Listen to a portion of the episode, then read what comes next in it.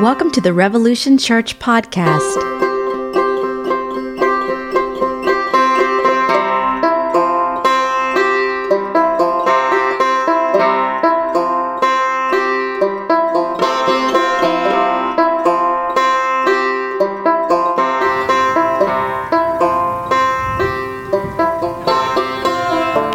Good morning, everyone. This is Brien Odland once again for Revolution. We are starting a little late. Maybe that's good. Maybe that's whatever. Um, as I was telling Curtis, who's here, or the one and only Curtis, that uh, 94 is shut down, uh, which is our main freeway going east and west in the Twin Cities, and I have no idea why it's shut down.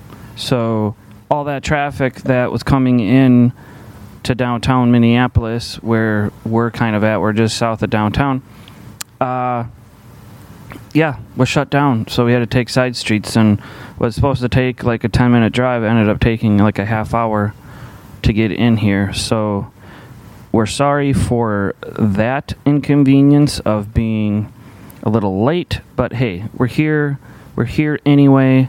Um, as always, Amanda is going to be um, off to my left, uh, manning the uh, live feed.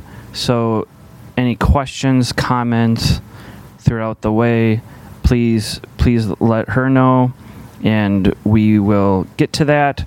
Um, yeah. Anyway, I hope everyone had a good weekend, a good um, good time. Uh, I was a little under the weather yesterday because it was it wasn't hot or anything, but Friday I hung out with a professor that a friend of mine that I haven't seen and I mean I've talked with him along a lot, but haven't hung out with him for outside of school for like 20 years. So it was really good to see him and his family. Yesterday we did a, a housewarming party from our old neighbors that moved into a house. So that was fun and then I had my cousin's kid graduated high school, so we had an event for them yesterday. So I'm actually tired because I've pretty much since I've been out of work on Friday, I've been on the go. And so today today's my Sabbath, I guess. After this, I'm just going to go home and enjoy some lunch and Amanda works and I'm just going to hang out and have a good time. Um, what else am I going to say? uh, today, as I've always said, it's beautiful weather here. It's going to be a little warm, but it is what it is. So wherever you're watching from, um, hopefully you can go outside and enjoy the weather. And you can enjoy wherever you're at, whether it's raining, snowing. I don't know. Hopefully it's not snowing anywhere. Raining, snowing, cloudy, you know, whatever. Hope everything will be fine from wherever you're at. Um, oh, I guess I wanted to say with some opening comments that um, I was interviewed for a podcast last last Tuesday, I believe. Um, it's the podcast is called Reconstruction Calls. Um, the guy was interested um, on my doubt talk that I gave last week about how we're all uh, how about we all doubt. Um, so that should be coming out Tuesday of this week. So if you're watching this live, it'll be Tuesday. I'll I don't know. I'll maybe put links up on Revolution, um, or else I can if you follow me on my personal Instagram. So we just kind of went in and talked about doubt and other things. It's about a half hour conversation. So I should have two uh, two interviews on other podcasts that I did coming out this week so I'm pretty excited about that. I was excited about the conversations, and yeah. So if you hear a little child in here in the making some noise, it's my daughter. Yeah, it's Curtis. It's Curtis playing with dinosaurs. No, but uh, my daughter is playing with some toys. You know, this is I would always hear from other churches when you hear kids talking, kids playing. It's it's part of the church, and I don't ever want it to sound like Ava can't be a part of the church because she's part of Revolution, just like Curtis or Amanda or Vicky or whoever um, is a part of it. So yeah, kind of that housekeeping out of the way. So last week's talk that I gave was on doubt and how a lot of us have been told in our lives how doubt is always a negative when it comes to faith, that doubt is always something that um, is just always supposed to be shied away from. Doubt is something that's going to hinder you from your faith. And, you know, I, I, actually had a really good conversation later on that that week with my mom about it. I actually, when I met this professor friend of mine, me and his wife talked about talked about doubt too. So it was it was this conversation that kept growing out of just the conversation that I had. And what I'm going to talk about today, though, too and Curtis brought up a good idea of just maybe sticking within James for a while, kind of doing like a sermon series on that, um, because James James is one of those very uh, going all the way back to the Reformation, going all the way back to Martin Luther. Uh, Luther wanted to get James kicked out of the canon of Scripture because he disagreed with it so much because and I don't I don't know why he disagreed with it so much because I think James is one of those books uh, in the Bible that forces us to kind of come to terms with our faith. It forces us to say that if you're this follower of Jesus, the follower of the way, that you need to. Um, you, you, you can't just say you're a Christian and then just not act it out, not mimic these teachings of Jesus out. That you that you have to kind of put you know works with your faith you can't you know so if, if i was like oh yeah i'm a christian and then i'm just a scuzzy person to every single person and i belittle them and i treat them terribly you know james is a kind of person who says this in scripture like yeah but your character makes a difference your character is something that that people are going to look at and I mean, in my own life, and anybody who's listening or watching or is here, we can attest to that too. Is like, you know, you might have family members, co-workers, a friend who who might be like, hey, you know, this person says that they're a Christian, but they're just vile people. You know, they're constantly berating me, constantly belittling me, constantly, you know, making fun of other people, so on and so forth. And James and James really makes it in throughout this short short chapter. I think it's only three or four chapters, or this book is only three or four chapters. But I think he lays out where you know you you have to have some sort of. Uh, I'm not going to say the word witness because I don't like that. You got to have some sort of uh, outward showing of a of a, an appearance. And so often, I think in the church, whether you're conservative, liberal, anywhere in between, we really fail to look at that, you know. Um, and I can say I've grown up in the church my whole life, and I very, very rarely have heard a sermon, uh, Bible study, anything off of, you know, the uh, this book of James, because it's so small, it's so quick. But I think in this small book that you're going to see as we dig through this here in the next couple weeks, you're going to see how James might say something like about doubt, like you did in the beginning of chapter one, and then what we're going to focus on is the end of chapter one, how he kind of, uh, um, what's the word, uh, transitions in a different way to that, and it's quite interesting. So, kind of just piggy piggybacking um, off last week a little bit, you know, James starts out last week talking about in the beginning of chapter one.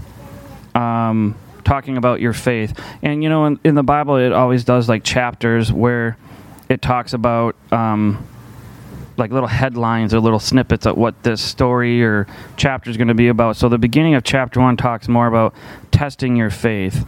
And kind of just going over last week, I'll just read the two verses again. But um, it was James chapter one verses five through five through seven. But let him ask in faith with no doubting, for the one who doubts is like a wave of the sea that is driven and tossed by the wind.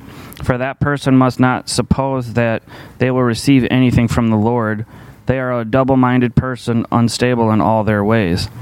And as I've said, I don't I don't like that kind of negative understanding of doubt and a lot of us, you know, a lot of the comments we got last week were people talking about um, thought it was refreshing to hear someone as myself talk about doubt and talking about it in a way of you know so out throughout the bible you see james here you see jesus you see other people in the bible you know dealing with their faith but having an extreme amount of doubt and that the bible in a lot of ways i couldn't find in all my research a lot of parts where doubt was looked upon in, in a ne- uh, in a positive way. It was always looked upon in a negative way. So you have all that together and but then you read throughout James and I'm not gonna I'm not gonna obviously go um, I'm not obviously gonna go verse by verse in this but just kind of take portions out what I think is important. So you you you transition that from doubt like we saw and heard last week in the beginning of James to kind of ending chapter one. And we alluded to this last week, Curtis brought up. So I thank you for kind of putting that seed in my head, Curtis, that, that we should go into this. But, um, and if this talk isn't super long today, it's, it is what it is. It's summer. I know we're all enjoying being outside and being with family and friends and doing things now that the pandemic's kind of on the, on the decrease so I'll try to make it sweet, short and sweet, and to the point. But James is he finishes up um, the end of chapter one, and it's called this part of this headline is called "Hearing and Doing the Word." But I'm going to focus on uh, verses 26 through 27 for today. If anyone thinks they are religious and does not brittle their tongue but deceives their heart, this person's religion is worthless. Religion that is pure and undefiled before God. The Father is this to visit the orphans, the widows in their affliction, and to keep oneself unstained from the world. Let me read that again. So, if anyone thinks they are religious and does not brittle their tongue but deceives their heart, this person's religion is worthless.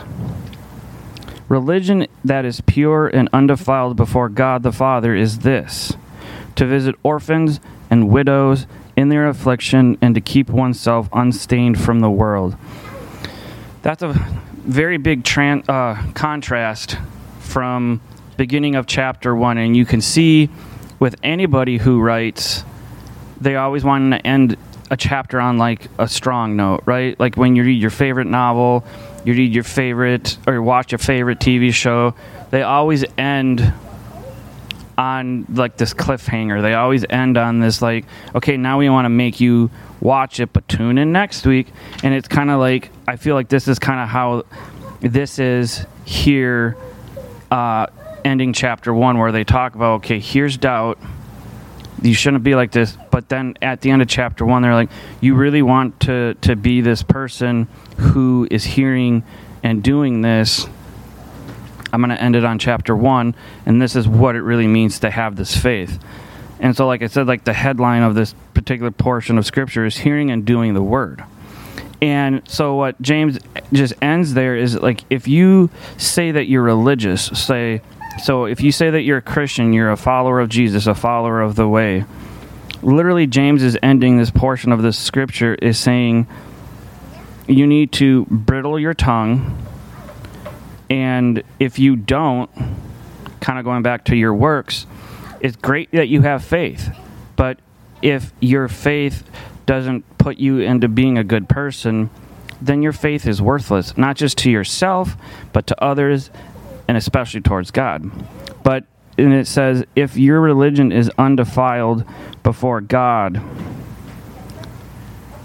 and really what God wants, and uh, and I tell people all the time, if the really the the main commandment that God gives us, it's not the Ten Commandments, it's not you know believing in the right doc, doctrine or the right dogma or going to church all the time.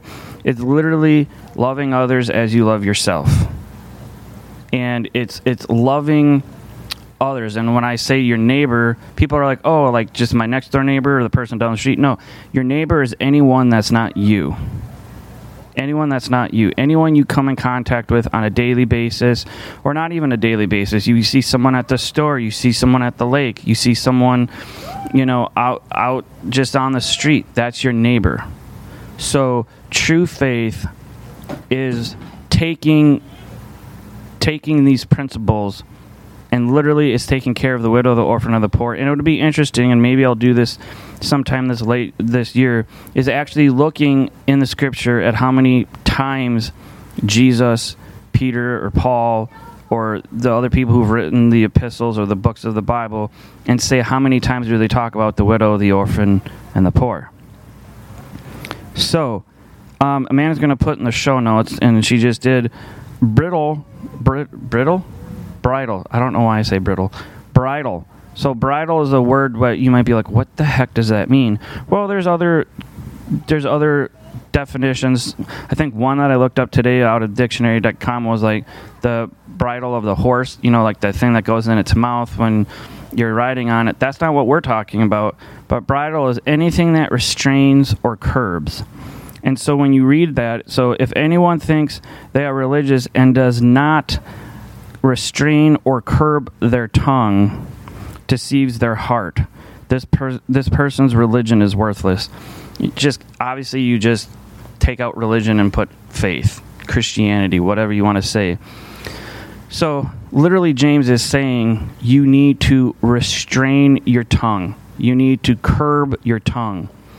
And I could see why someone like Luther had such a fundamental problem with this. Martin Luther did a lot of great things for Christianity, for Christendom. He is a very polarizing character.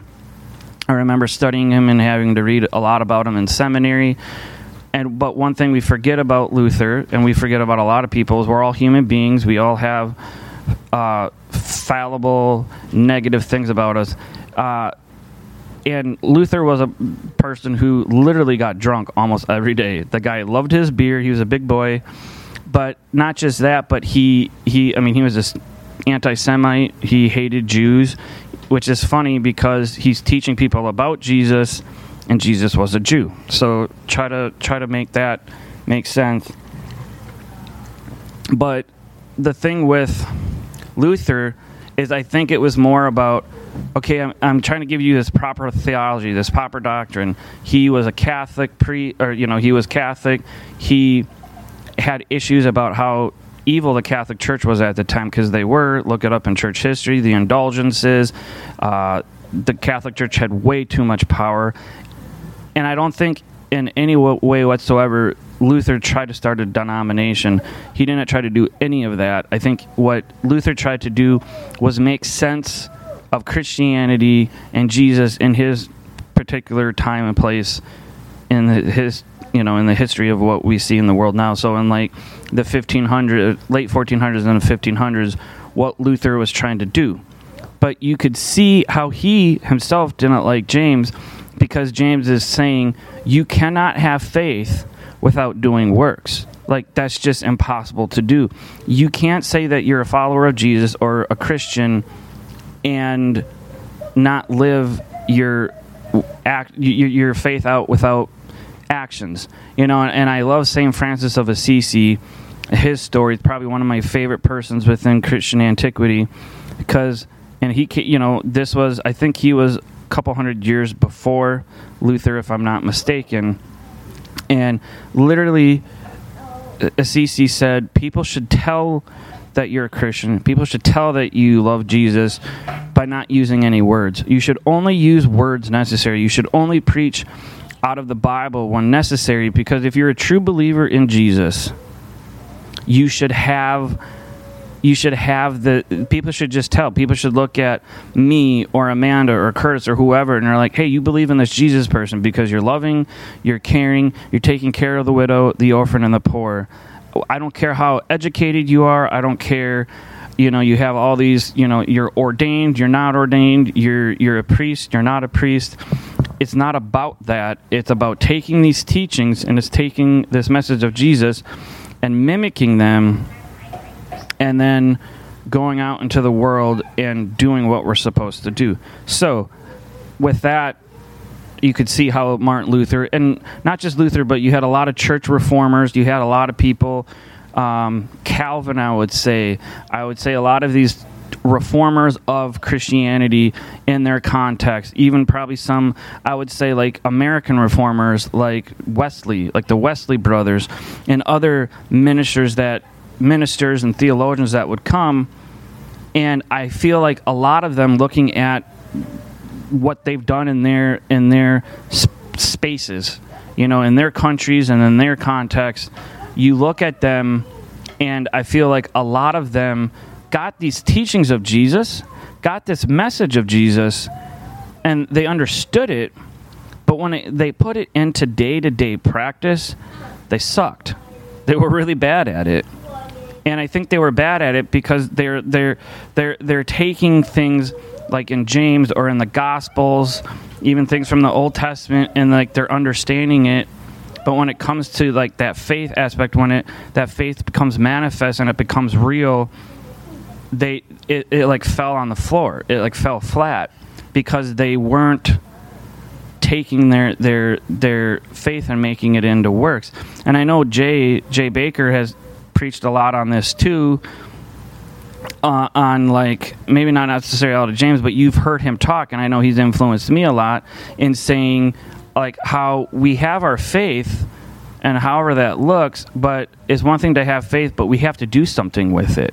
We have to go out into our world, wherever that is, and do stuff. And I, and one thing we haven't said this publicly here on the live stream, but we've talked kind of behind closed doors sometimes after we're done here, or just through text conversations. But we're really trying to do here at Revolution, like this is Pride Month um, in America. June is always Pride Month, and we're like, well, I don't know if they're going to have the the Pride parade and stuff, but maybe we should go down to the Pride Festival, wearing our shirts that we have Revolution Church, or handing out our flyers, and telling people that they're loved, that they're accepted. It's one thing to just have a, a, a church have a banner and say, "Oh, all are welcome." all are welcome, all are accepted. That's great. And people will understand that, but at the same time, they're like, you're telling me I have to come into your church, into your community to tell me that I'm valid. Why aren't you coming to me in my situation and in my life telling me? So we're, we're doing that. I've said we're also probably going to be working on um, having a concert here, which is something which is something later on down the road maybe late summer, early fall, is just to give back into our community, give back to the music scene that I know Curtis and I are very passionate about is the music scene. And and, and there's going to be no message there. There's I'm not going to get up on stage and give a talk.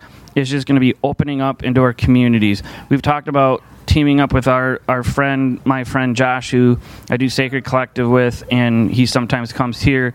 He works at a nonprofit food shelf how can we maybe come in and volunteer our time to not just help what he does and that's not even a religious thing that he does but we're trying to do this because i think in our community we're trying to make this faith come alive to us you know where it says here in, in at the end of chapter 1 of james is like true faith true true religious faith so true christian faith is not knowing doctrine, it's not knowing dogma, it's not doing all those things, but it is taking this faith in Jesus and and making it become manifest, making it become real. And I I'm so dumbfounded sometimes. Growing up in the church as long as I have grown up in the church and you hear sermons about this or you hear sermons about how subversive and how amazing and how transformative Jesus is but then when it comes to our own day to day life, we don't do it. We're just like, oh, I'm too busy. I got my kids to take care of, or, you know, I had a long work week and I just want to stay home and relax. And I'm not saying those things are wrong, or, you know, you need to listen to your own body and your own mental, you know, capability. But I feel like so often us, we just I feel like Americans are so good at excuses. We always put our excuses before everything else, and we're like, "Oh, uh, I'll do it next week," or "I'll I'll, I'll let someone else do it," or or this church is doing a good job at that, you know, whatever. And then I just sit back and I hate the word conviction, but the word conviction does make sense here. Is you get uh, it's almost like in a way I get convicted because I'm like I'm not doing this. I'm supposed to be doing this. I'm supposed to be taking care of the widow, the orphan, and the poor. And I sometimes I think we read that like the widow, the orphan, and the poor, and we're like, well, does that mean I just have to work at like a homeless homeless shelter? Do I have to like adopt children? Do I have to do no? That's not necessarily saying that. What it's doing and what it's saying is everyone that that is your neighbor, anyone that is in need, anyone that needs support, support them. We, we like I, before we started recording, I was telling Curtis that our main freeway is shut down today for whatever reason. Maybe the the road buckled somewhere and they have to fix it. But so we had to take this side street called Franklin Avenue, which I used to take all the time to come down here to go to school. And I saw uh, all like underneath the overpass or overpasses, I would just see these like homeless encampments, and I would see, and you know, there's they've made it their own. They have like grills, they have food, they have their tents they're living in, and my heart just aches because no one should have to live like that you know and i don't know if there's you know mental illness that these people are dealing with or um, alcoholism or drug addiction that, that could play a role but I feel like if you're a Christian, someone of faith, and this doesn't pull on your heartstrings, you don't even have to be religious for it to pull on your heartstrings. But if you are a Christian and that doesn't pull on your heartstrings, and you're not like, how can I help? How can I bring hope to someone? And I, and this is my hot take when you bring hope to someone, it doesn't have to be the message of Jesus. It can be we're human beings all taking care of one another. And I've always said at Revolution, if you like like Revolution and you like the faith component, great. I accept that. I, I want you to be a part of it. And even if you attend here or you're affiliated with Revolution, you also know that whether you're queer, agnostic, atheist, you're welcome here because a lot of these teachings aren't necessarily religious based. They're based on just being a good human being. And I feel like people forget that. Like, and I tell, I, I had some friends that I talked to this week who've walked away from their faith, and they've blamed it on the church. They've not necessarily blamed it on the church, but uh, whole, you know, everyone's different in their story and in their journey.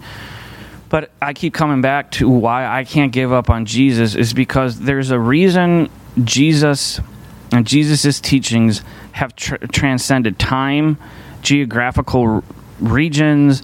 It's it's not with one race or gender or people group. It's everyone, and the the story of Jesus is so transformative and I think that is why, because people are sitting down, reading scripture, looking at these teachings of Jesus, and they're like, there's something to it. There's absolutely something to it. We might not fully understand it. And I just had a conversation, this is going to go a little off base, but I've said to people, younger generations, myself included, I'm an elder millennial, but the millennials, Gen Z, and probably kids that are being born now, maybe even my daughter's age, because she's definitely not a Gen Z. But we're we're allergic to church. We're allergic to getting up every Sunday or whenever your service is, and we're why do I have to get up every Sunday? And yes, I appreciate people tuning in here on Sunday, but this is a very toned down. This is a very turned down um, church service and I don't even like saying church. I like saying a small group, uh, whatever you want to say it. But one thing, like I had said to some of my friends, was that we're allergic to the church because, in going back to Gandhi, and I think I said this last week or the week before, is we like Gandhi said, I don't have a problem with your Jesus, with your God. I have a problem with the Christians that serve serve this God. And I think that's a very valid critique. And it's been in my head, it's been in the orbit of all of our minds who've we've grown up in the church. And it's a good critique because it's pretty much saying a lot of what James is saying. If you say that you are a follower of God, a follower of Jesus, and you're not living these teachings out, then you don't have faith. I'm sorry. And I, I, and I think what's so funny is when people get baptized. I'm not against baptism at all. But when people get baptized, it's like, well, and there's some traditions, even in Christianity, it's like, well, once you get baptized, that's it. That's all you need to get into heaven. And I can live my life any which way and or but.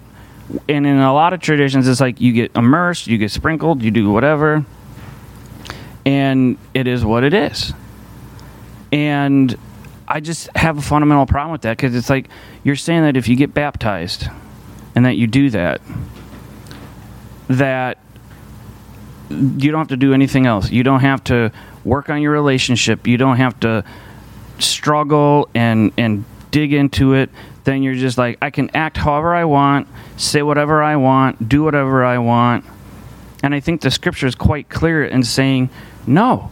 This is a constant everyday thing that you have to whether it's you're, you're on your way to work, whether you're going out to eat with your family, whether you're uh, reading in the park, whatever.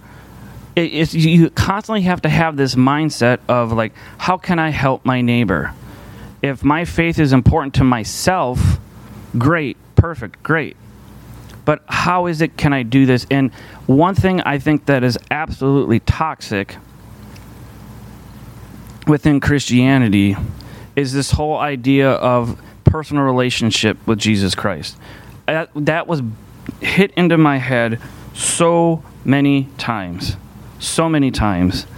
And because it was saying, oh, your faith is the only thing that's going to get you to heaven. Your relationship with Jesus is going to get you to heaven. It's not how your mom believes or your dad believes or your grandma and grandpa or your auntie and uncle.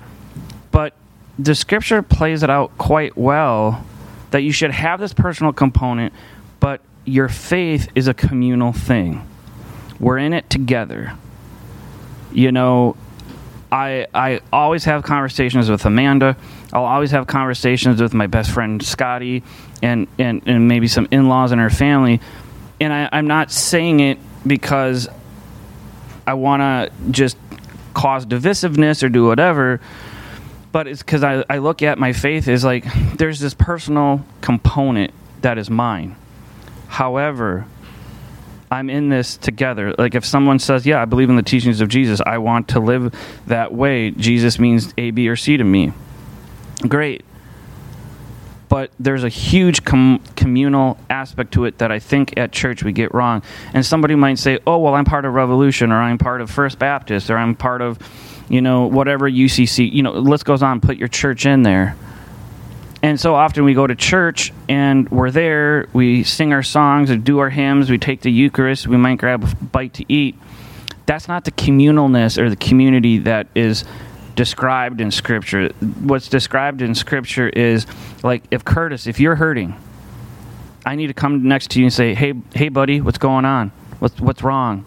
And I'll try to. If you're financial, I'm here for you. I'm going to try to help you as much as I can. You need food, great. Amanda lost her job. You, you didn't. I'm just using this as an example. Like Amanda lost her job, and she comes to us and says, "Hey, I lost my job. Uh, we're, we're tight on money. Can someone spare us 40 bucks so we can get groceries or pay this bill? That is what being communal is about. It's, it's meeting the needs of our neighbors and it's meeting the needs of people around us. But so often in the church, we've become so insular where it's like, yeah, that person is a member of my church or that person is a friend of the church, but I don't really know you. Yeah, we're here worshiping the same God, but you kind of are like, mm, well, I work hard for my, it's that like American exceptionalism. I worked hard for my money. I've worked hard to get where I'm at, and I'm not going to give my money away to whoever, even though it's someone in your own community that's saying I need help. So if we're having such a hard time doing that within the church, what what makes us think that we can go out into the community and help? We should, we need to, it's a must, but we don't do it. And I, I've always just scratched my head, and I'm guilty of that too. I'm not gonna. I don't want it to sound like I'm this perfect person. No, I'm. I'm talking to myself at the same time. Uh, kind of wrapping it up because I think this is kind of. I don't want to say the same thing over and over trying to prove a point. I'm just trying to prove this point. However, there are a lot of communities currently in in America, I think that are doing a good job. some people might agree with me, some people might disagree with me. That's fine. And this isn't necessarily all religious. All these groups I'm going to say, they're not necessarily all religious. First one I want to bring up is Black Lives Matter. And why I think Black Lives Matter is doing a great job. And I feel like a lot of people who who watch us or who listen to us will say because what Black Lives Matter is doing after a number of years ago it was a woman who I don't know if she lost her son to uh, uh, uh, her son or daughter that got killed but she she was sick and tired of having unarmed black young men and women getting killed. So she started this thing called Black Lives Matter this movement. Is a movement. And there's some religious components to it. There's not religious components to it. And I've actually heard her talk on a podcast. I've heard other people like there's little there's like branches in every other I think there's a branch in every state. There's a branch in Montana. There's a bl- branch in in Minnesota. There's a branch in South Dakota, and obviously there's branches all over. But what they're trying to do is they're trying to hold people accountable. They're trying to hold communities of color accountable. They're trying to hold governments accountable, not just our national government, but our local municipalities, our local mayors and governors, and, and all that. And they're trying to say, what can we do? And once again, I can't tell you how many times I drive around the Twin Cities and you'll see a church that will have a sign Black Lives Matter, Black Lives Matter. My UCC church that I'm quasi a part of they have that, but it's like, what are you doing? It's one thing to say you support them. It's another thing to to work with them. It's another thing to go out into the community. It's another thing to go to a black church and say, "We're here to learn from you. We're here as an ally. How do we help you?" So that's huge. That's one example. Um, another thing uh, that people don't realize, maybe even nationally, it might not be known, or even internationally, um, the Pipeline 3. And a little bit, and Curtis can maybe keep me accountable if I get it wrong, but Pipeline 3 and there's a huge thing where especially in, in minnesota where we're trying to like my place where i work i work at a pretty progressive liberal school uh, a, a, university um, we we're all uh, you know against it as well. But pipeline three is a pipeline that an oil company um, wants to build because America gets a lot of our oil. We even though we have a ton of oil in America, we get it from other countries, and so they want to build this pipeline starting in Canada and make it go literally all through like the middle part of our country. So into the Dakotas, into Minnesota, all the way down to the Gulf. So we can get our oil at a cheaper rate or whatever. And why a lot of people are against it, including myself, is because a lot of where the pipelines are are on native land. And and it's these and it's one thing and well i mean let's be honest this whole country is native land. You know we were the colonizers we were the white devils that came in whatever you want to call us. But instead of giving reparations instead of getting giving sitting down with native leaders and the native tribes and saying can we build this? We're just like yeah we're americans we're capitalistic oligarchs and we're going to come in and build this. So there are a lot of churches, a lot of denominations. One thing I'm proud of with the UCC and the Minnesota Council of Churches is they're sending native pastors. They're sending um, people from these these um, native tribes. They're sending clergy up there to say, "Stop doing this. Stop building." This oil pipeline here. There's other ways we can get oil and that that is being that is having the teachings of Jesus. That's mimicking the teachings of Jesus. Because I feel like if Jesus was here in this context right now, he would be here. He would be here saying he would be up with them at the pipeline and saying, "Stop it, stop doing this." You're because we and and you even have our own governor of our state being like, "Well, yeah, I'm for it because look at all the jobs it's going to bring." you know, people are going to be building this pipeline, and thousands and thousands of man hours of people building it and they're going to support their family. Yes, that, that part is true. However, they're displacing holy sites for native people just so they can make more money, just so America can make more money and we can send our people in and having a job. But I would say to this to them on that. Once you build that pipeline and that work is done, those jobs are going to disappear. That's what a lot of construction businesses are. You, you don't constantly keep building that building. Once that road or building or pipeline is done, then it's done. But it's still on that native land. And those native people will say, This is our holy spot. This is our, our, relics. This, this is our religion. But we kind of come in and we're like, Meh, we're going to do it anyway. So that's an example of how we need to step up and say, Stop displacing these people. Stop, stop doing this. And this goes right back into James. At the end of James, is if you have this faith and you're not actively doing something out there and to calling it out and, and living it and saying where, what you need to do, then your faith is you're just like I like what Paul says. Your faith is like a gonging cymbal.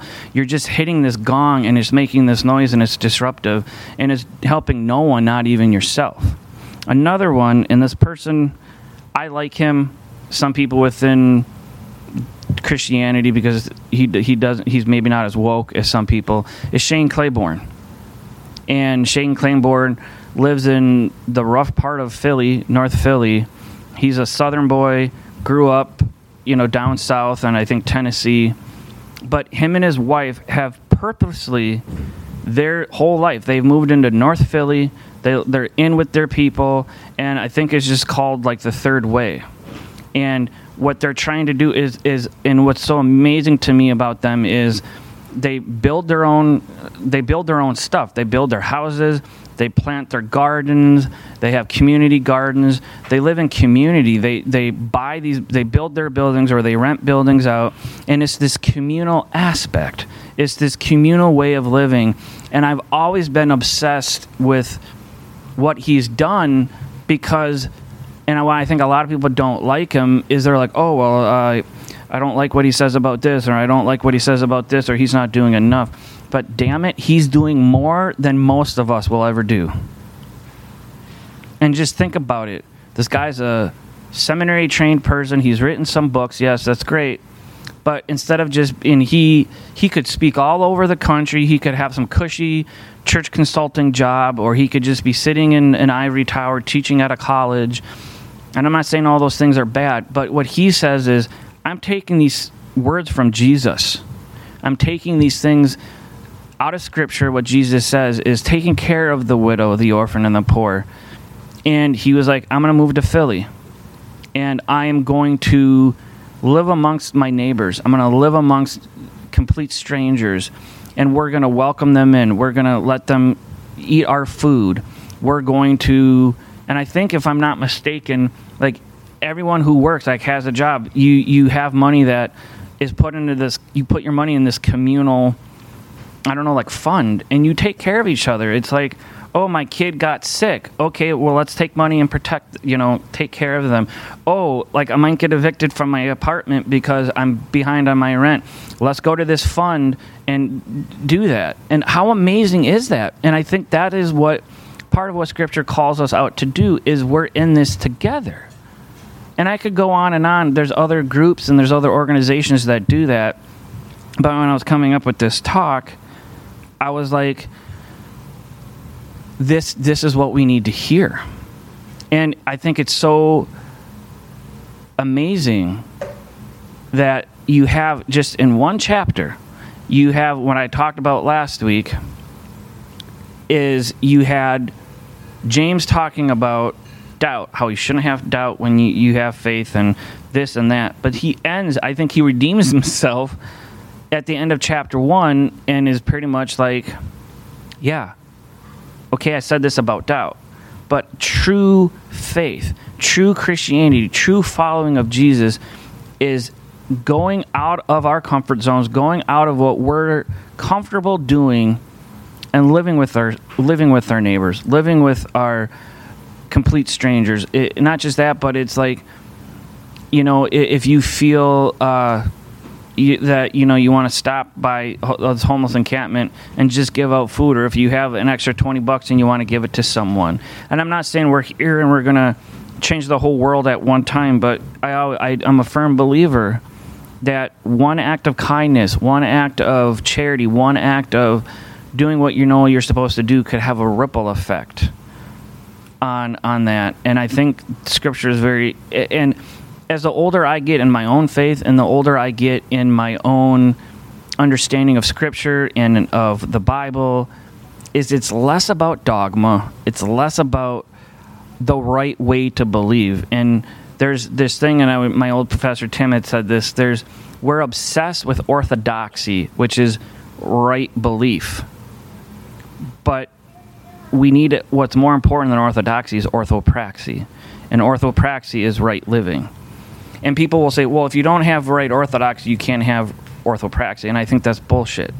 Because if you nowhere in the Bible it says you have to believe in the premillennial reign of Christ, you have to believe in the Eucharist, you have to believe in infant baptism or adult baptism. No, that's all stuff we as people throughout the history of Christianity have put these hard lines in the sand of saying yay or nay. But really what it comes down to is if you read if you fin- if you get through this book of the Bible and you're not motivated, you're not moved to be in community with your neighbor, to help your neighbor out, then you've missed the whole entire point of what Jesus is trying to say. And I and I remember who I said this to the other day. I forget who, but I was like, how often of us have been told in the church, it's it's you know Jesus died, and I have a personal relationship with him. He's my get out of hell card. I'm going to spend eternity with him, hooting and hollering and praising Jesus up in heaven. That's a lot of what we were taught, especially in the evangelical world. But what I always put back, push back, and I'm like, Jesus didn't necessarily die for our sins. And people are like, oh my gosh, what does that mean? I said, if you look in the Bible and you look to see who killed Jesus, and I was always told, you killed Jesus, Brien, because of your sinfulness. Curtis, you killed Jesus because of your sinfulness. Or Amanda, you killed Jesus because of your sinfulness. No, who killed Jesus was the religious people of his day the Pharisees, the Jewish elite, the Jewish priests they killed Jesus because they were usu- he was usurping their power. It was Rome that killed Jesus because he he didn't necessarily badmouth them to their face, but it was kind of like said all these snide comments after a couple years. They were like, "Hey, this guy really doesn't like us." And so when I tell people we've made it into this salvific, insular, me, me, me, me faith, and that is a lot of what a lot of countries are me, me, me first. But Jesus was a refugee. And I preached a couple of weeks ago. Jesus wasn't a colonizer. Jesus, the historical Jesus, was a refugee. He wasn't even accepted in his own country. Um, he actually, you know, stepped away from his parents for a while after he was like, "You can't handle what I'm what I'm saying," and it's all these things. And once you just kind of get back through the peel back the the bullshit I would say in these portions of scripture and or how you were taught you start to realize that Christianity Jesus is a way more beautiful thing than what we were ever taught. It's it's uh it's a new way of living. And I and I was just telling my sister-in-law yesterday I said I look at Christianity and the teachings of Jesus could there be salvific stuff? And they're like, yeah, that's not my concern. If, if somebody believes that, I'm not going to tell them that they're wrong. But I said it's a way of living, it's a philosophy, it's an ideology. And I think it's an ideology, and I think it's it's a philosophy that is worth exploring, and why I think I will never ever get sick and tired of talking about it because it's a philosophy that has been going around for over 2,000 years, and people are still, still enamored with it and are, are like, I want to try to get to this base level of what this means. I thought this talk was going to be a lot shorter, but you know, you get into it, you get into it, right? So, to wrap it up, I'll say this true faith, and, and I, I was thinking of what to label this talk, but true faith is taking these words and the teachings of Jesus, I'm not saying that you're not going to have doubt. I'm not saying your doubt's good. I'm not saying you're going to have suffering in your life. You're going to have hurt. You're going to have heartache. You're going to have ups and downs, valleys and hills, and all these things. And that's what makes us human beings. But at the end of the day, if and I'm speaking specifically to people who classify themselves as a faith person, not necessarily even a Christian, but a faith person. But I can also this is also to people who are agnostic, atheistic, is saying this: Jesus did not preach salvific things. And people are going to come back, and I'm sure I'm going to get some comments and questions. Yeah, he most certainly did. But I think at the core of what Jesus was saying is like, you want eternal life with me? You need to do these teachings that I've done. I've laid this out. I've laid it out. I've said this for the last three years. My disciples have told you this. Is you want to have true relationship with me, you have to love your neighbors. You have to love your the widows, the orphans, those people who are less fortunate than you, because taking care of one another is a fundamental human need. We all need to be taken care of roof over our head, food in our bellies, water, um, all that stuff. And I feel like in the church, it's become so me, me, me. My relationship, my relationship with God. I can't tell you how many times I've talked to people. They're like, "Well, my faith is personal. It's to myself, and I don't have to talk to anyone else about it." I'm like, "No, that's wrong. That's wrong." Because your faith is a communal thing. We're in this together in life, and true faith to me is taking these teachings and message of Jesus and mimic and mimicking them in order so that one day a person should look at any of us here watching or live or listening and saying, I don't I know this person believes in just Jesus because of the way they live. They don't have to tell me they go to this church or they believe believe in Jesus as their Lord and Savior. It should be like I know that this person believes in Jesus call them a Christian or whatever, because they're literally taking these these teachings, this philosophy that Jesus has, they're internalizing and then bringing forth these teachings to everyone else.